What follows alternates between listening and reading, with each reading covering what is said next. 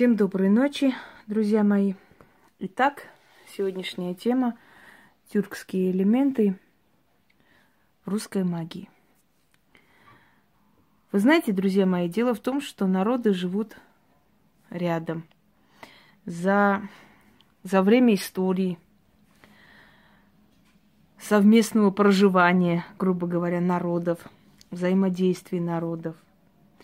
Во времена э, завоеваний, во времена походов, войн, порабощения и прочее, прочее, естественно, что народы очень много переняли друг у друга. Народы, которые были кочевые, стали оседлые. Народы, которые не имели родины со временем, обрели родину, как, например, Османская империя, да, появилась на месте Византии. На месте Кавказской Албании от Эрпатены появился Азербайджан. Кумыки, например, которые тюркоязычные население. Карачаевцы, которые пришли из Крыма вместе с э, Ордой. Э, собственно, переводится Карачай и переводится Черная река. Э, и прочие, прочие. Осели народы на Кавказе.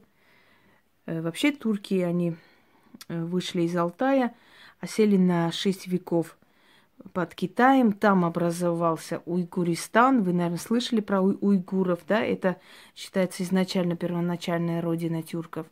Естественно, некоторое количество осталось в Алтае. Там формировался этнос. Потом они слились с этносом китайским. Одна часть осталась э, и образовала страну, республику Уйгуристан. Другая часть оторвалась, ушла в степи Туркестана.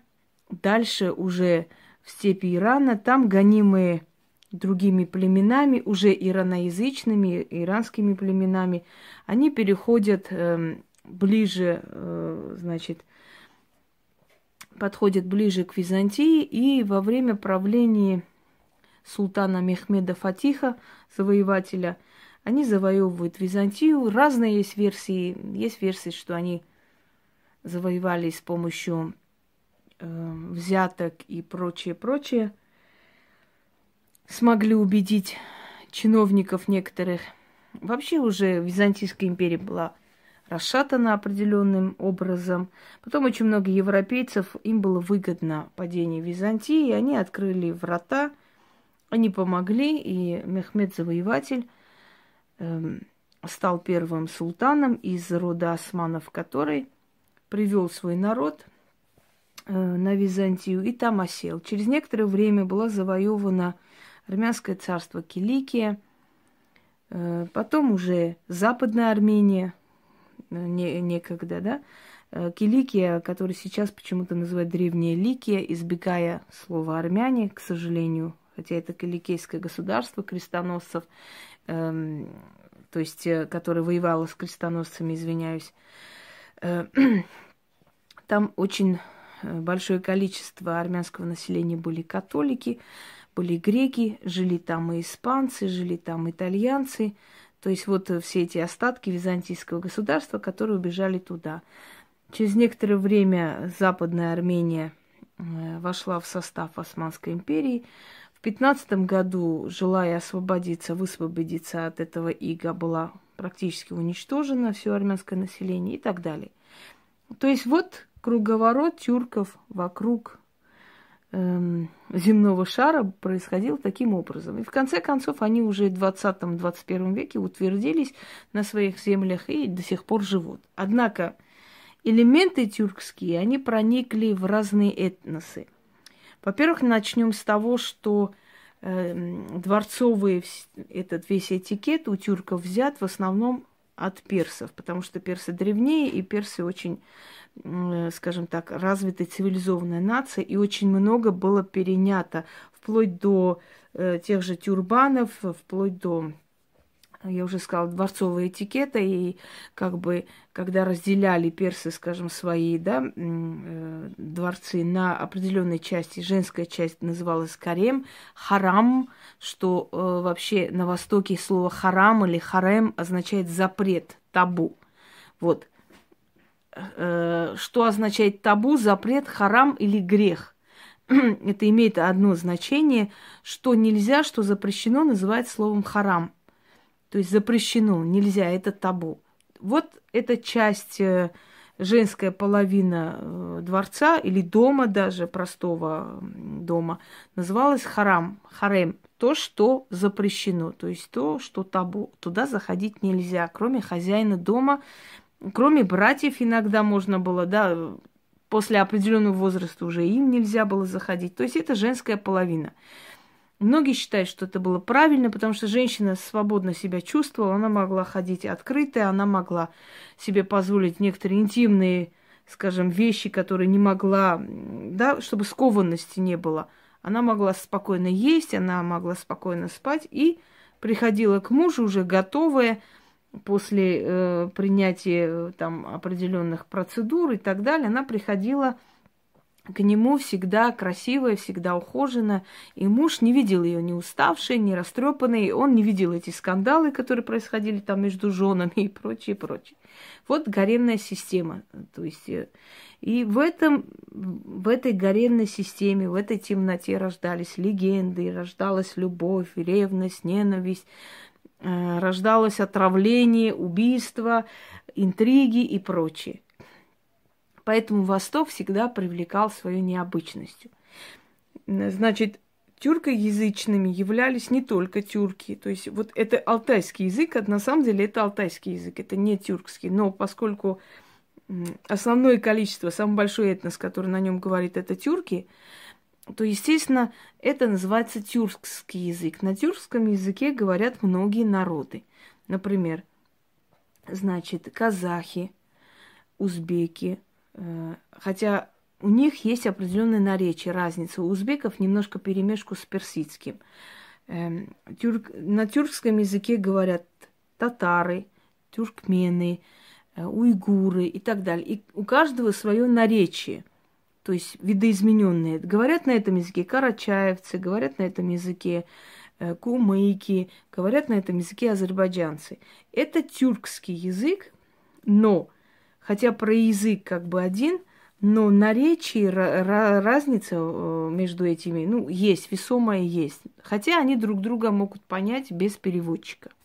И поскольку, естественно, столько этносов говорят на этом языке, если вспомнить, что э, времена Золотой Орды на Руси, понятное дело, что очень много элементов э, тюркского языка вошли в русский язык. Очень много. Я некоторые выписала, не все, конечно, там много тысяч э, раз, различных слов и понятий.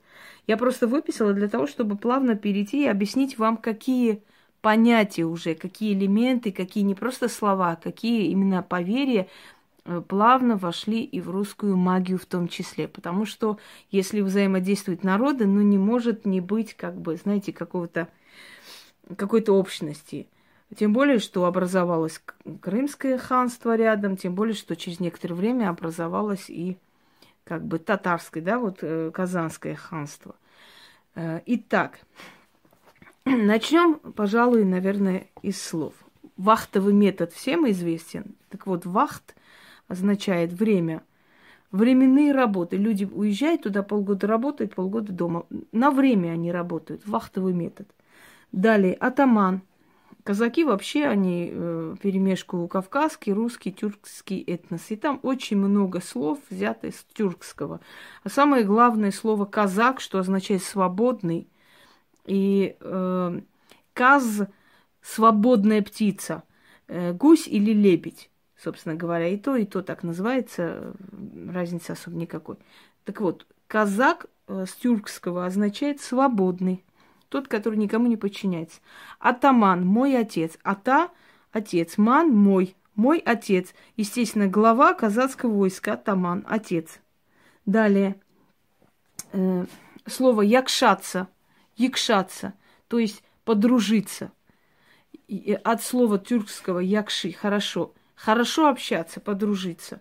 Э, восточные иногда некоторые, значит, особенности языковые вы воспринимаете недословно, потому что на Востоке это может означать одно, а у нас немножко по-другому. Но в любом случае корень тюркский. Башка, голова, понятное дело. Деньга, тенге, имущество, богатство. Слово чурка. вот чурками называли тех, которые боялись прятались от ханского войска, то есть не шли воевать и прятались в печах. Были все чумазые, размазанные, грязные. Они прятались э, в зале для того, чтобы князья их не повели против ханов. А так получалось, что ханы, когда завоевывали города, заходили в дома, вытаскивали из печей их, и их назвали чурка, чумазые.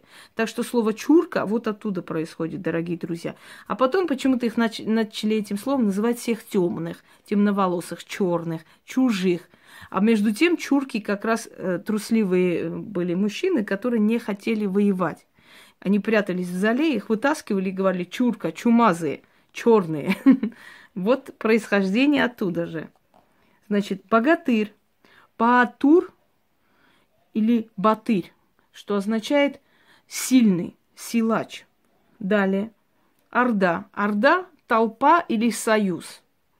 То есть это тоже древнетюркское слово. Ну, старотюркское. Тюрки не древний народ, собственно говоря. Они образовались тысячи лет назад всего лишь. Но в любом случае. Шатер.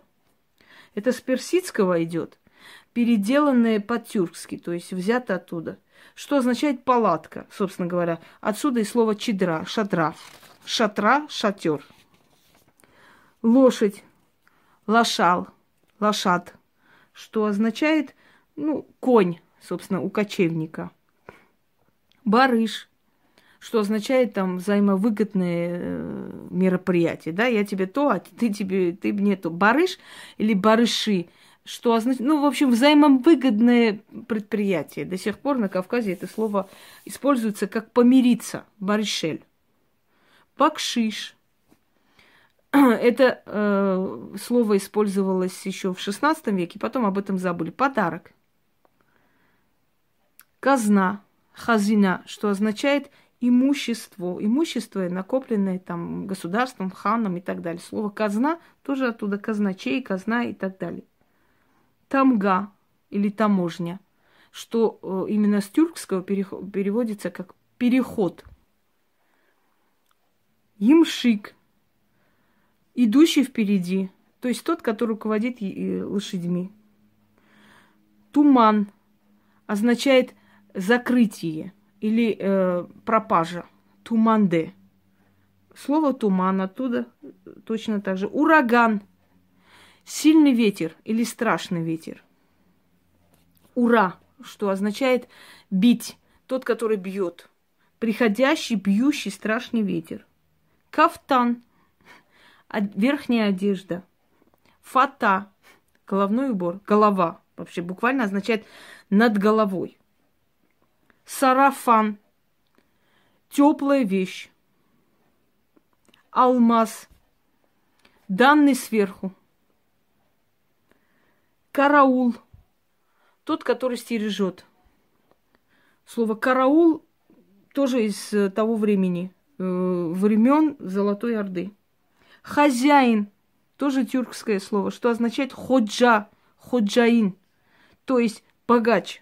Человек, который богатый и может руководить, может держать рабов или слуг. Хозяин. Ханжа, ханджар, что означает лицемер, лгун. Балбес. Э, бельмиса или бельмас – что означает неуч или глупец. До сих пор это слово бельмас на Кавказе, вообще кавказские тюрки, используют как маленький, неразумный, глупый бельмас. Маленький ребенок. Чердак. Верхний, э, верхний дом или верхняя комната. Что вообще правильнее на тюркском звучит чардах. Так что, дорогие друзья, их очень много этих элементов. Поэтому, когда некоторые бьют себя в грудь вот так прямо и говорят, я истинно русский ариец, э, в его словах процентов э, 20 тюркские слова, процентов 10 еврейские слова и так далее. Как говорил Карамзин, каждый русский, глядя на себя в зеркало, видит либо еврея, либо татарина, либо немца, либо еще кого-нибудь. Что я хочу сказать? Что чем дальше туда, в лес, например, да, это так образно говоря, чем дальше по Волжье, там вообще дикая степь. Там вообще кипчатки, э, карабулаки, там, э, ну, ну, кого там только не было. Скажем, там э, сарматы, скифы, печенеги и так далее, и так далее, и так далее. Потом хазарский каганат был, это еврейское царство, когда э, огромная община, э, взяв э, одного из потомков Давида, начали, значит, уходить из Израиля для того, чтобы найти себе пристанище и построить новое еврейское царство. Это еще со времен э, Вавилонского плена. И, проходя мимо, везде, нигде не найдя себе как бы убежище, остановились на Северном Кавказе. Отсюда и горные евреи. Э, по-другому их еще называют, сейчас скажу вам, таты. Вот. Э, и создали еврейский еврейское государство, которое называлось Хазарский Каганат. Если помните, да, и Олег Вещи пошел мстить неразумным хазарам. Ну, хазарские князья все время вели э, ну, такие завоевательские войны. Куда этот Каганат исчез, неизвестно, но горские евреи остались. Они живут в Азербайджане, они живут в этих э, верховных, ой, э, все, горских местностях, значит, э, э, Грузии. Они были, жили еще до войны и в Чечне, много было евреев именно вот горских. А потом постепенно-постепенно начали уезжать. Ну, некое количество осталось. Те же самые э, богатые, скажем, э, бакинцы, да, азербайджанцы, как их называть, на самом деле, если их корень копнуть, оказывается, что они горские евреи. Просто они жившие там, тот же Гусман из того же, э, то есть клана, да, и тот же Тельман, э, как там его звали, не помню, но я помню, что его Мардам Палат недавно продавали. Он тоже горский еврей. То есть вот следы хазарского каганата, которые приводят вас вот туда, в историю. Пойдемте дальше. Теперь элементы, тюркские элементы, которые сохранились в русской магии, в славянской магии. Например, есть некий такой персонаж, Оля Якши, черт рыцарь называется. Хороший Э, приносящий удачу черт, которого назвали рыцарем. Дело в том, что у тюркских народов есть такое поверье, что некий темный черный рыцарь приходил к человеку в самый тяжелый момент. То есть он был темной силой, но его называли якши, хороший. Хорошая темная сила. Не знаю, как, как там это взаимодействует, но так его называл народ, который приходил в тяжелую минуту. Вот этого персонажа Уля Якши черт-рыцарь, то есть черт он, темная сила, но он якши, он хороший, который приходил к человеку, и он приносил благополучие, он приносил помощь и так далее. И почему-то говорилось, что он лезет через трубу.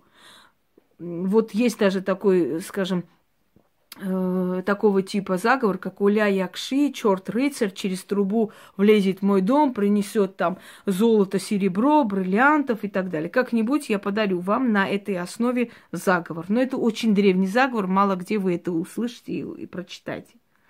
Потом, в, в заговорах слово якшася. Кто икшается с темной силой там и так далее. То есть кто с ними взаимодействует. Тоже тюркский элемент – взаимодействия э, и взаимопомощи, как у купцов, например, восточных, якшались между собой, то есть братались. Понимаете? Далее. Богатырь черный. Батырь черный или богатырь черный. Вообще, если уж так дословно, называлась эм, Карабатыр что тоже говорилось о том, что есть некая сила, черный богатырь, черный силач, которого э, убили, значит, э, не, незаслуженно, и теперь он приходит и всех обиженных, всех незаслуженно униженных и обделенных, э, значит, за них мстит. Вот. Э, этот э, Карабатыр в переводе, э, то есть пришел как персонаж русских э, заговоров, как богатырь черный. Далее. Салтан. Как у салтана или царя салтана есть то-то это. Эм, Пушкин взял за основу своих сказок именно древнетюркские, скажем, вот эти вот заговоры. Салтаны, там, Тридевять земель, э, остров Буян. Буян вообще в переводе Бу означает это. Ян – сторона, этой стороны. Остров на этой стороне. Остров Буян. Это тоже тюркский элемент и в русской магии, и в русской этнологии, скажем так, который остался да, в сказках. Мимо острова Буяна, царство славного Салтана. Салтан-султан – если уж, мне кажется, перевести не надо. Эти элементы он взял и внедрил в сказку. Может, за это был наказан, поэтому так жестоко погиб э, в молодые годы. Может быть, допускаю, потому что нельзя было элементы заговоров э, использовать для своих произведений, поскольку это такие заговоры темные стороны, знаете ли, не, не шутки.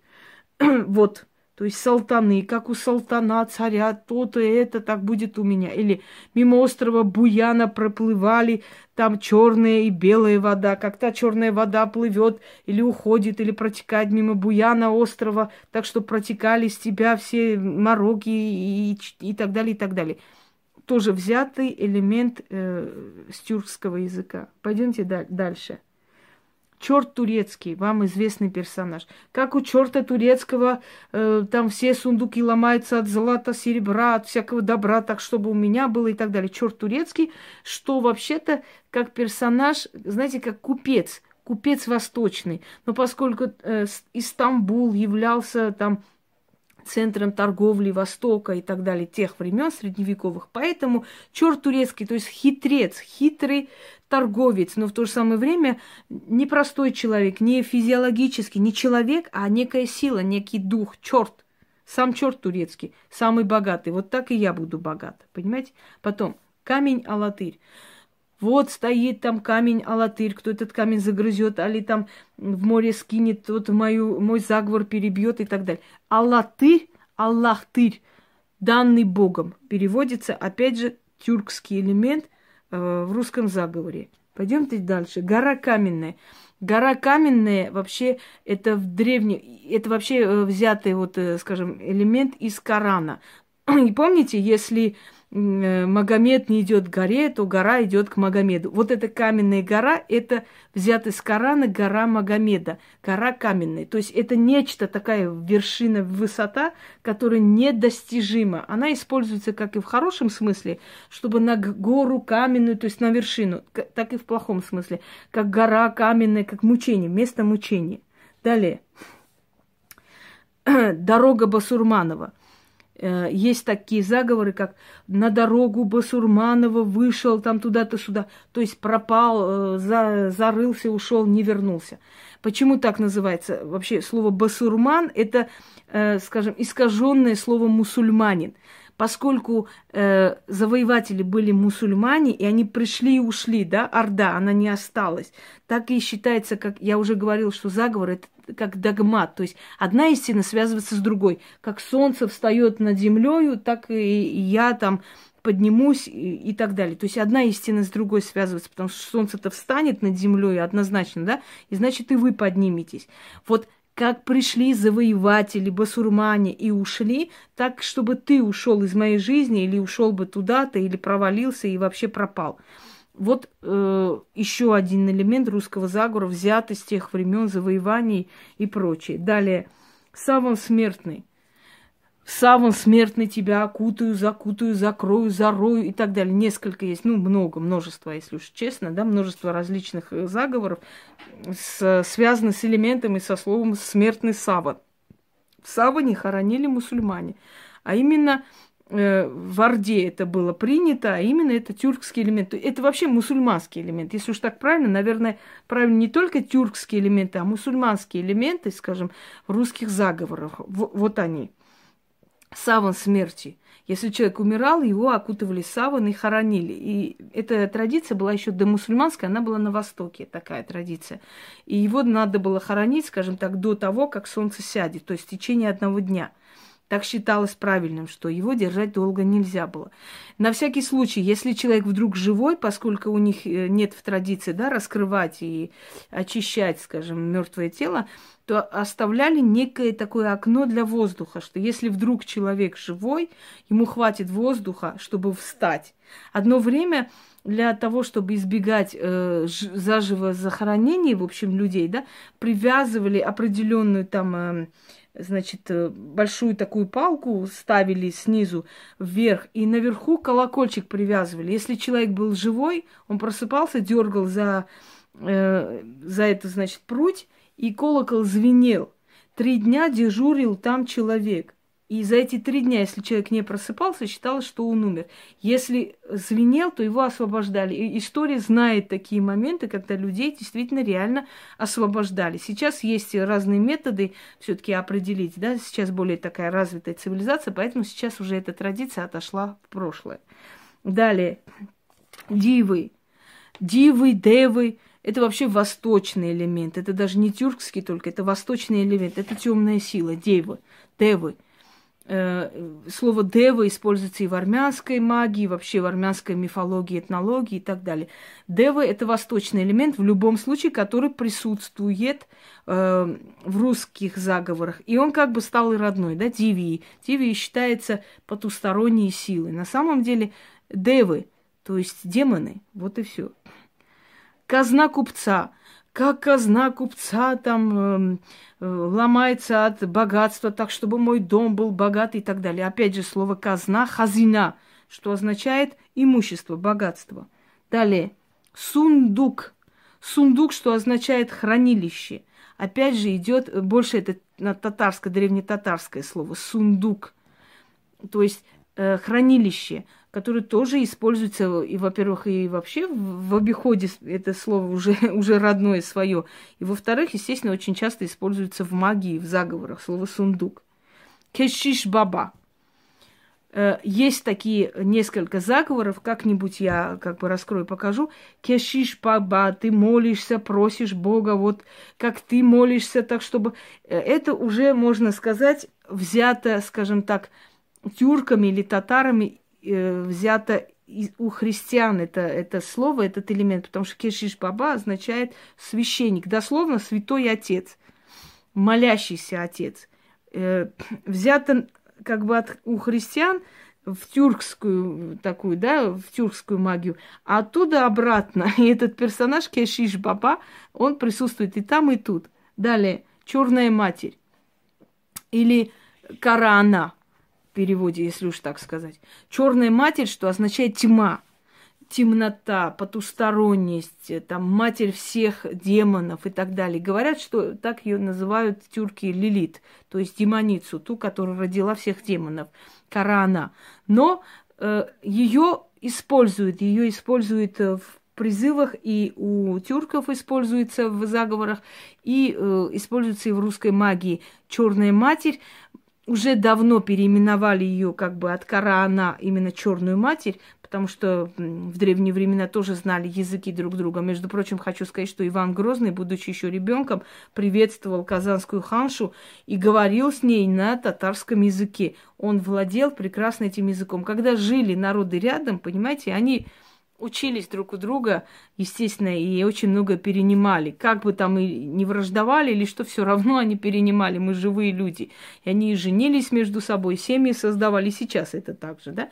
Естественно, они э, интегрировали.